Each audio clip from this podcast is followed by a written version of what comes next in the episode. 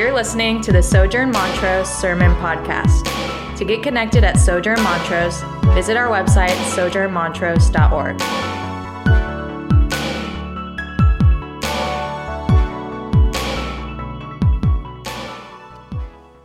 So de- depression, probably more than any other emotion that we're that we're talking about over this series, is difficult to define. Webster's dictionary says this, and I think it struggles. It says, the state of feeling sad. And that leaves me wanting more. So the next definition that Webster's gives is a little more robust. It says, a mood disorder marked especially by sadness, inactivity, difficulty thinking, a significant increase in appetite, a significant decrease in appetite, time spent sleeping, feeling sad, feeling hopeless, feeling isolated. So, even in the more robust definition of depression, there are still contradictions. Like, you could be really, really hungry, you also could not eat. And, and obviously, not all of these symptoms must manifest in order for someone to feel or be depressed. And so, not only is depression difficult to define, it's difficult, difficult to explain. Many who experience chronic depression have a difficulty in explaining what situations would have caused the depression in the first place. In fact, a lot of them say, I can't point to anything. Even in situational depression, it's difficult to find out why a situation caused sadness that is now extended to every part of our lives. I did spend a little bit of time speaking with some folks who, for them, depression has been a big part of their Christian life. And what emerged from these conversations was that depression is hard to define largely because depression is a bundle of things. It's a bundle of physical conditions and mental conditions and spiritual conditions that affect everyone in really different ways. So, depression is physical, right? Those who suffer can have a loss or an increase in appetite. They can have insomnia or they can suffer from extreme lethargy, from being tired all the time. And often there are a lot of chemical and biological factors wrapped up in what's going on for those who are suffering from depression. But depression is also mental. Thoughts and feelings of sadness and despair and isolation and loneliness and hopelessness mark depression. And some who suffer from depression suffer so deeply that they experience suicidal thoughts. And not only is it physical and mental, it's also spiritual, right? Regardless of your faith, there is something going on in the soul. And for the Christian, there's often deep confusion about who God is and why He would allow this sadness in us. Confusion about why we feel so far from God in those times. Depression is so different for so many people. There are plenty of times when, like I said, depression is situational, the result of a death or uh, a difficult relationship or any number of situations that can cause depression to creep in, but also it can come without reason making it even more elusive and more confusing for the people of God who wish to find comfort in their suffering. And so, as we read just a minute ago, we're going to read it again. Maybe you notice Psalm 88 is the only psalm in the Bible that offers no hope. There are 150 psalms, and this one is unique. There is no hope in the psalm it ends without any indication that deliverance from suffering, that comfort in our suffering might end. And it's unlike any other psalm in this way, but that doesn't mean that God's truth isn't found here. We'll get to see how the Lord in this psalm has given voice to a lot of the physical and mental and emotional and spiritual symptoms of depression. So, if you are experiencing a season of extreme sadness, there is something here for you. And if you have experienced or, or are experiencing situational depression, there is something here for you. If you experience depression that comes without reason, there is something here for you. And if you're looking for ways to help those who are suffering with extreme sadness or depression, there is something here for you. And I think that should cover all of us. So in the psalm, uh, your translation likely gives a title that's this I cry out day and night before you. In other translations, there are other titles given. One is unrelieved sorrow, another is a lament and prayer for affliction. And there's another that says a cry from the depths. And I think as we read together, we'll see that any of these are appropriate. While we read it again, please take note of the language here. This is poetry used to describe the feelings of the people of God. Notice the strength of the language and the lack of hope. Here's Psalm 88. O Lord God of my salvation, I cry out day and night before you. Let my prayer come before you. Incline your ear to my cry, for my soul is full of troubles, and my life draws near to Sheol, to hell. I am counted among those who go down to the pit. I am a man who has no strength, like one set loose among the dead, like the slain that lie in the grave, like those whom you remember no more, for they are cut off from your hand. You have put me in the depths of the pit, in the regions dark and deep. Your wrath lies heavy on me, and you overwhelm me with all your waves. You have caused my companions to shun me. You have made me a horror to them. I'm shut in so I cannot escape. My eyes grow dim through sorrow. Every day I call upon you, O Lord. I spread out my hands to you. Do you work wonders for the dead? Do the departed rise up to praise you? Is your steadfast love declared in the grave, or your faithfulness in Abaddon in hell? Are your wonders known in the darkness, or your righteousness in the land of forgetfulness? But I, O Lord, cry to you in the morning. My prayer comes before you. O Lord, why do you cast my soul away? Why do you hide your face from me? Afflicted and close to death from my youth up. I suffer your terrors. I am helpless. Your wrath has swept over me, and your dreadful assaults destroy me. They surround me like a flood all day long, they close in on me together. You have caused my beloved and my friend to shun me. My companions have become darkness. This is heavy, right? This is this is the hopeless psalm. The last word of Psalm 88 is darkness. That's the psalmist's only friend. And the author believes that God's wrath has fully fallen, fallen on them. They are both hopeless and isolated. In the pit of death, they have been abandoned by all their friends and family, their beloveds.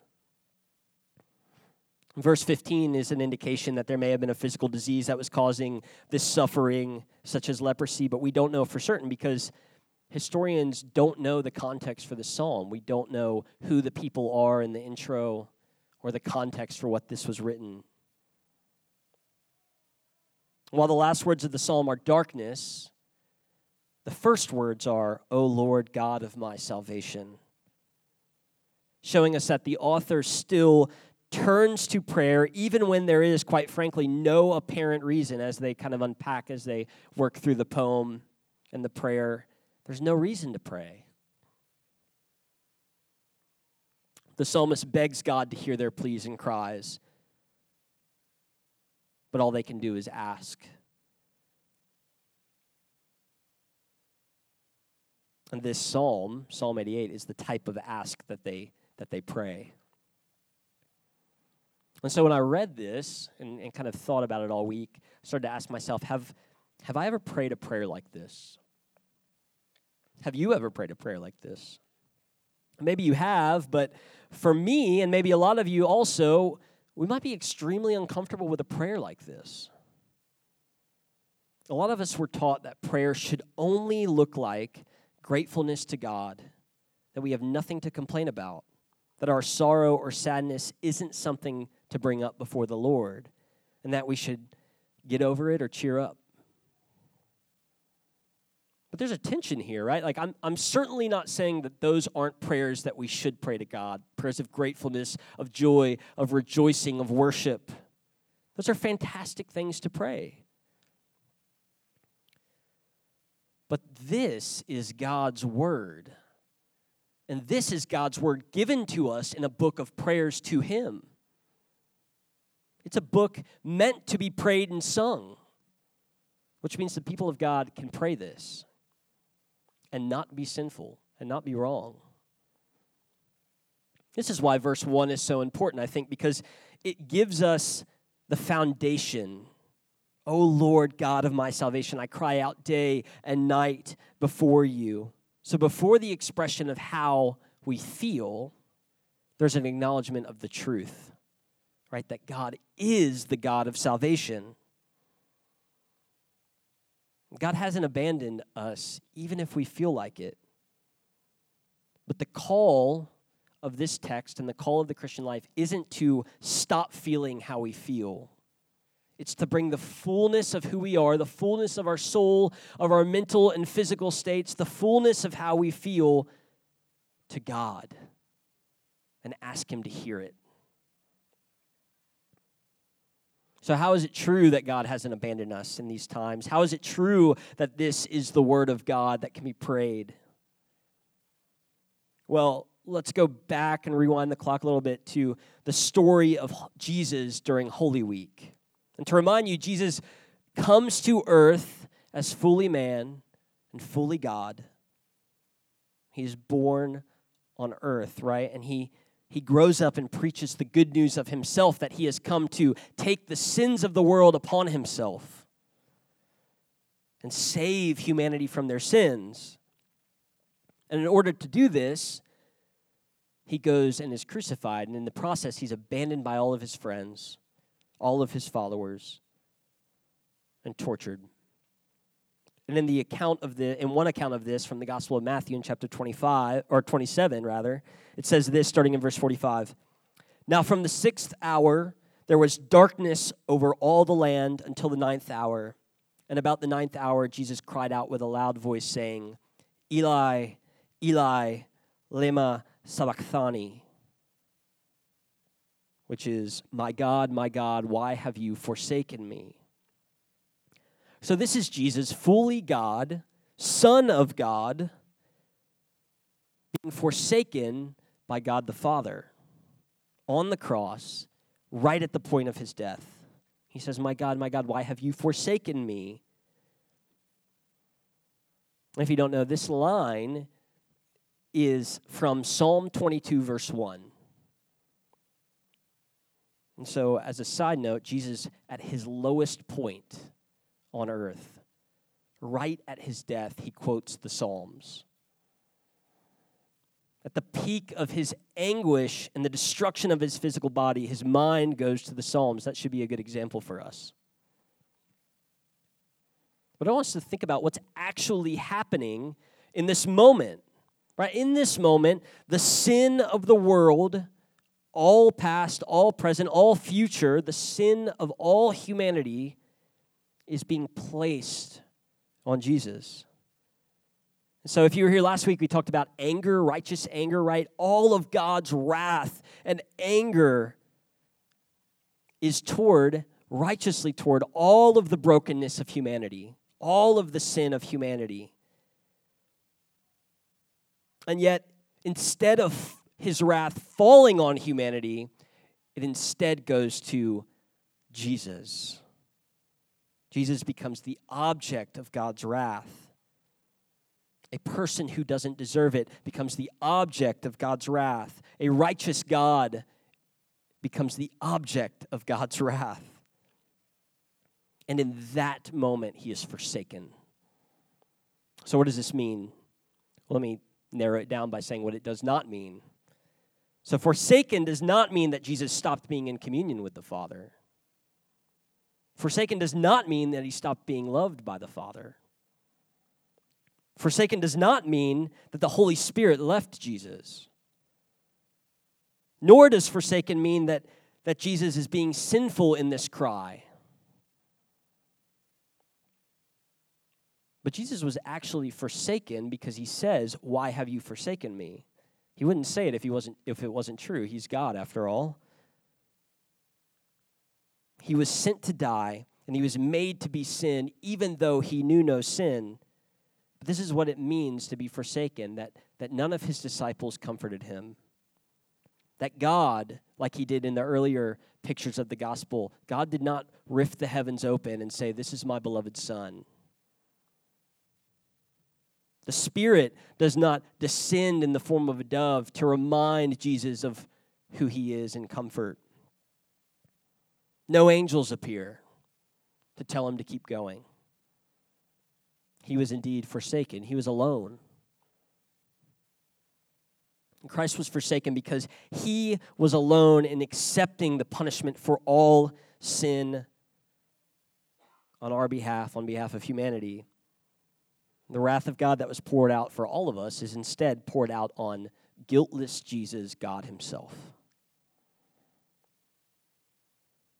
And at the peak of his anguish, Jesus says that quote from Psalm 22 My God, my God, why have you forsaken me? And then Luke tells us that right after, with his dying breath, he says this Into your hands I commit my spirit, Father, which is Psalm 31 5. Except Jesus adds the word Father. Father, into your hands I go. So at Jesus' lowest point of sorrow, anguish, torture, he cries a psalm. And as he breathes his last and departs, he cries a psalm. And so, looking back at Psalm 88, where is Jesus in this psalm? Well, if you've got it up, look along with me. I'm not going to reference each verse, but you'll see some of this language that we've talked about. That Jesus is the one who is forsaken among the dead and slain, and he is the one who lies in the pit, in the tomb. He is the one who's cut off from the hand of the Father. Jesus is the one in the pit. Jesus becomes the one whom the Father's wrath lies heavy on as he takes the sin of the world. His companions do shun him, they do deny him, they do betray him. His eyes grow dim as he approaches death on the cross, and he cannot escape it. Wrath is swept over him, and the dreadful punishments assault him for the sin of the world. And the psalmist in Psalm 88 asks some questions of God that at the time were simply part of his hopeless prayer, right? He's asking God these things almost expecting, he isn't almost expecting, he's expecting nothing in response. The psalmist asks, Do you work wonders for the dead? Is your steadfast love declared in the grave? Is your faithfulness declared there? Do the dead rise up to praise you? Well, on Easter, we celebrated the fact that three days after the, or the, on the third day since the crucifixion, that Jesus rises from the grave. And even though his body was destroyed and he faces the depth of darkness like none have ever faced before and none will ever face since, he rises in victory over sin and death and depression. So the psalmist's questions are answered in Jesus. Do you work wonders for the dead? Because of the resurrection, wonders were worked for the, de- for the dead. The dead in Christ are now alive. Is your steadfast love declared in the grave? Because of the resurrection, the steadfast love of God has been declared in the grave. Death no longer has a sting, no longer has victory, and his faithfulness now reigns. And do the dead rise up and praise him? Yes. Because of the risen Christ who rose in praise, we will rise in praise. There is hope here. There is hope for those who are struggling in hopelessness. There is hope for those who are struggling in isolation. There is hope for those in deep sadness. And that hope will remain and it will remain true whether or not we feel it's true in our lowest moments. And God doesn't need you to cheer up in those moments. He needs you to bring the fullness of who you are to Him. So, for those, uh, so what does it look like for those of us who struggle to live in this tension between real, physical, mental, emotional, and spiritual depression, between that and the great hope of the resurrection? Well, first, it's possible, first takeaway is it's possible to be close to God and struggle with depression and deep sadness. This psalm shows us that. It shows us that you can cry out to God in your darkest and most painful moments. Not only can you, but you should. You can pray the fullness of how you feel before God.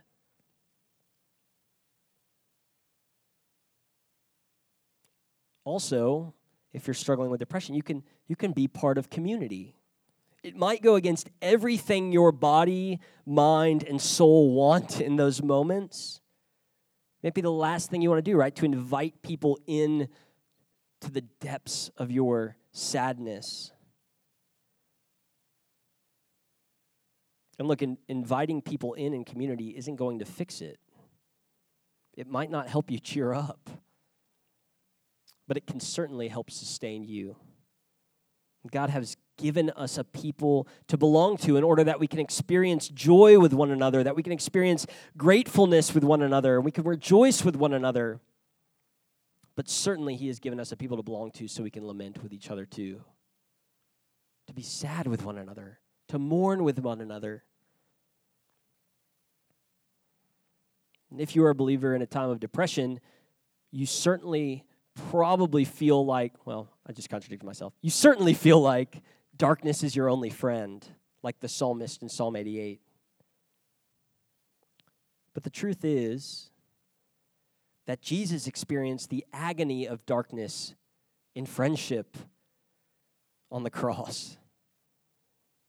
And in doing so, he made you a friend of God, and more than a friend, a son and a daughter. We are his beloved children and co heirs. Jesus ex- experienced what the psalmist feels like they're experiencing to make it untrue for you. And for those of you who maybe aren't suffering with depression or, or any deep sadness currently, what can you do for somebody in your family or your neighborhood parish who's, who's suffering with grief and depression? Well, first and primarily, you can pray for them. You can pray Psalm 88 for them and over them on their behalf. You can pray all sorts of Psalms over them and on their behalf. You can pray that God would deliver them. You can and should pray with them. But also, you can be with them. It's okay to sit in silence with those who are suffering. I get it. I'm a, I'm a fix it type of person. So I want to figure out the right combination of words and prayers and activities that will cheer someone up. But a lot of the time, that does more harm than good. Sitting in silence and simply being present for those who are experiencing the depths of depression and sadness can prove the simple truth that they're not alone, even though they feel like it. Even though all of their mind and all of their body and all of their soul is screaming that you're alone, you can prove that wrong by being present. So if you're in the position of, of comforter, comforting somebody in this season, don't, don't expect a lot. Don't expect to be the one to fix it. Don't expect to be the one to cheer them up. Don't get frustrated in their suffering. Be with them, love them, pray for them. I think prayer and presence is a helpful combination for those of us who want handles on how we can help people who are suffering. Be present and be prayerful.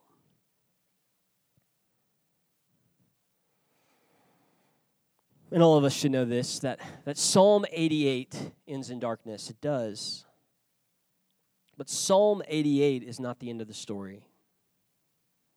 Regardless of how deep depression and sadness might go, if you are a believer in the room, darkness does not win. Death does not win. Darkness is not the end of our stories. We can turn the page from Psalm 88 and look to the beginning of Psalm 89 for hope. It says this I will sing of the steadfast love of the Lord forever. With my mouth, I will make known your faithfulness to all generations. For I said, Steadfast love will be built up forever. In the heavens, you will establish your faithfulness. You have said, I have made a covenant with my chosen one. I've sworn to David, my servant. I will establish your offsprings, offspring forever, and I will build your throne for all generations. Let's pray.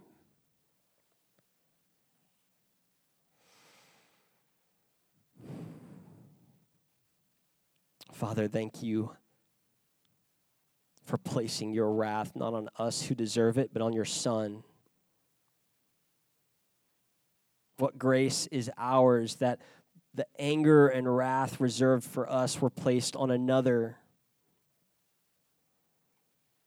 And that we can lament the forsaken Jesus on the cross. But we can also rejoice of what it means for us. And when we never lament that without focusing on Easter Sunday just as much, where we see Jesus risen in victory over death, over darkness, over sadness and depression and grief. And so, Lord, would you, in your grace and in your Holy Spirit, equip us to minister to one another when we're in seasons like this, where hopelessness and isolation are pervasive in our lives. Would you give us the tools to be prayerful and present with those who suffer? And would you give those who suffer the comfort of your word and the assurance from your spirit that they can bring the fullness of what they experience to you, God of our salvation? And Lord, that if we feel like you're far, we wouldn't be afraid to pray it. If we feel like we're being assaulted, that we wouldn't be afraid to pray it. That you're a, a father who wants to know us, love us, care for us, who does know us, who does love us, who does care for us. And thank you for giving us your word that helps us feel like we're not alone. A psalm that, in the depths of our hopelessness, speaks exactly to what we're feeling, or at least enough of what we're feeling to give us a reminder that you are the God of salvation. Will we not forget that? Will we not forget that the sunrise is coming, the new dawn is coming, where you will return for your church, and the dead will rise. We'll rise anew and celebrate with one another, where you will, by your hand, wipe tears from our faces that you have been storing in bottles, and that you will, with your outstretched arms, not bear a cross, but, but provide an embrace we look forward to it. we celebrate in the, it, in the meal this morning, we look forward to it, remember what you did providing your body and blood. Lord, we love you. We trust you. We pray all this in your name.